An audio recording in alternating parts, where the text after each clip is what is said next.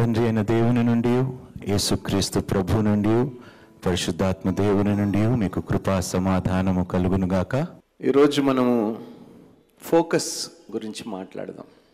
సహజంగా కష్టాల మీద నష్టాల మీద ఇబ్బందుల మీద శ్రమల మీద అవమానాల మీద నిందల మీదనే మన ఫోకస్ ఉంది కానీ ఎవరి మీద ఫోకస్ పెట్టాలో వారి మీద మాత్రం మనము ఫోకస్ పెట్టటం. ఫోకస్ పెట్టడం అంటే ఏంటి? దృష్టి సారించటం.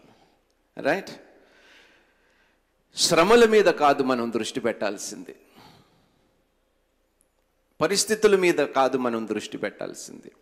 దేవుని వాగ్దానాల మీద మనము దృష్టి పెట్టాలి. దేని మీద పెట్టాలి? దేవుని పెడతారా? అది మాత్రం చెయ్యం మనం. మనం ఎంత దీవించబడిన వారమో ఎంత ఆశీర్వదింపబడిన వారమో మనం గ్రహించటం లేదు. మనము పొందుకోవలసిన దానికన్నా ఇంకా ఎక్కువగానే దేవుని నుండి మనం పొందుకొని ఉన్నాం. అర్హత లేదు ఏ మాత్రం అర్హులము కాము. ఇంత పొందుకునే అర్హత మాత్రము నాకైతే కలగదు. మరి మీకు కలుగుతుందో లేదో అది మీకే విడిచిపెడతాను. ఏమాత్రము కూడా అర్హుణ్ణి కాను.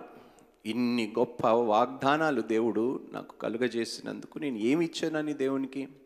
ఏం చేశానని దేవునికి నా పక్షమున? దేవుడు ఇన్ని గొప్ప వాగ్దానాలు దేవుడు నాకు అనుగ్రహించాడు. అన్నీ బాగున్నప్పుడు ఎంతో కాస్త సమాధానముతో మనం బ్రతుకుతాం. కానీ పరిస్థితులు తారుమారైపోయాయి అనుకోండి ప్రతికూలంగా మారిపోయాను అనుకోండి వెంటనే ఫస్ట్ పోయేది ఏమిటి సమాధానం. ఎందుకు సమాధానము పోతుందంటే మన దృష్టి పరిస్థితి వైపు మళ్ళింది కాబట్టి పరిస్థితి వైపు తిరిగింది కాబట్టి తిరగవలసిన వైపు మన దృష్టి తిరగలేదు కాబట్టి సమాధానముని మనము పోగొట్టుకున్నాం. ఈరోజు ఎంతమంది గృహాల్లోని సమాధానము లేదో నాకు తెలియదు కానీ కానీ ఈరోజు ఖచ్చితంగా దేవుడు మీకు సమాధానము కలుగజేయబోతున్నాడు. ఆమెన్. ఎవరైనా చెప్పగలుగుతారు? దేవుడు మన మీద ఎంత ఫోకస్ పెట్టాడో తెలుసా? ఒక్క క్షణము కూడా కొనకకుండా అంత గొప్ప ఫోకస్. నీ మీద నా మీద ఆ దేవుడు పెట్టాడంట. మనం హాస్పిటల్లో ఉంటాము.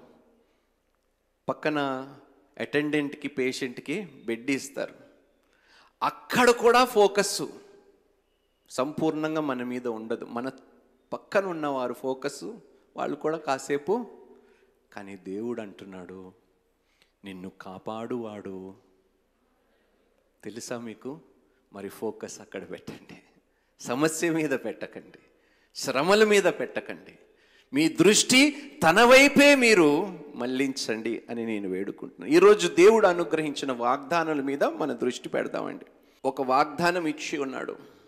మీ పాపములు మీరు ఒప్పుకొని పశ్చాత్తాపడిన ఎడల మీ పాపములు నేను క్షమించి వాటిని ఎన్నడూ నేను జ్ఞాపకము అని గొప్ప వాగ్దానం. దీనినే అత్యధిక జీవం అంటాం అనమాట ఈరోజు నిన్ను ఎవరైనా క్షమించినా క్షమించకపోయినా నువ్వు చింతించవలసిన అవసరం లేదు.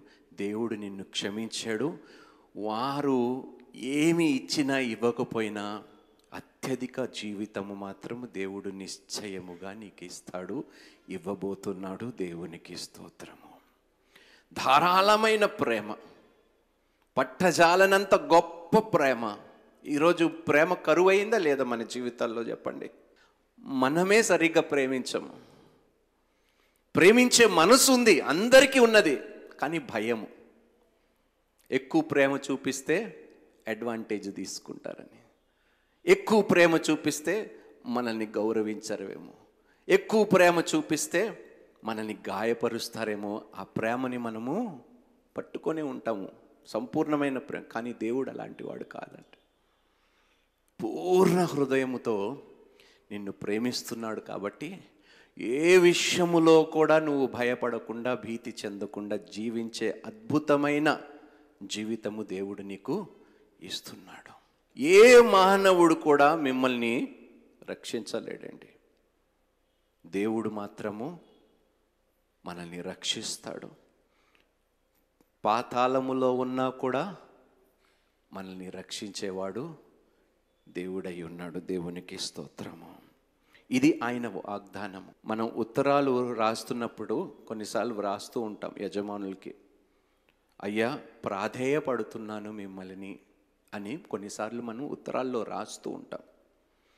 కొన్నిసార్లు మనుషుల్ని ప్రాధేయపడినా సమాధానము జవాబు వారి దగ్గర నుండి రాదు కానీ కానీ దేవుడు వాగ్దానం ఏమి ఇచ్చాడో తెలుసా? నా నామములో మీరు ఏది అడిగినా నిశ్చయముగా నేను మీకు ఇచ్చేదను. తప్పకుండా ఇస్తాడు.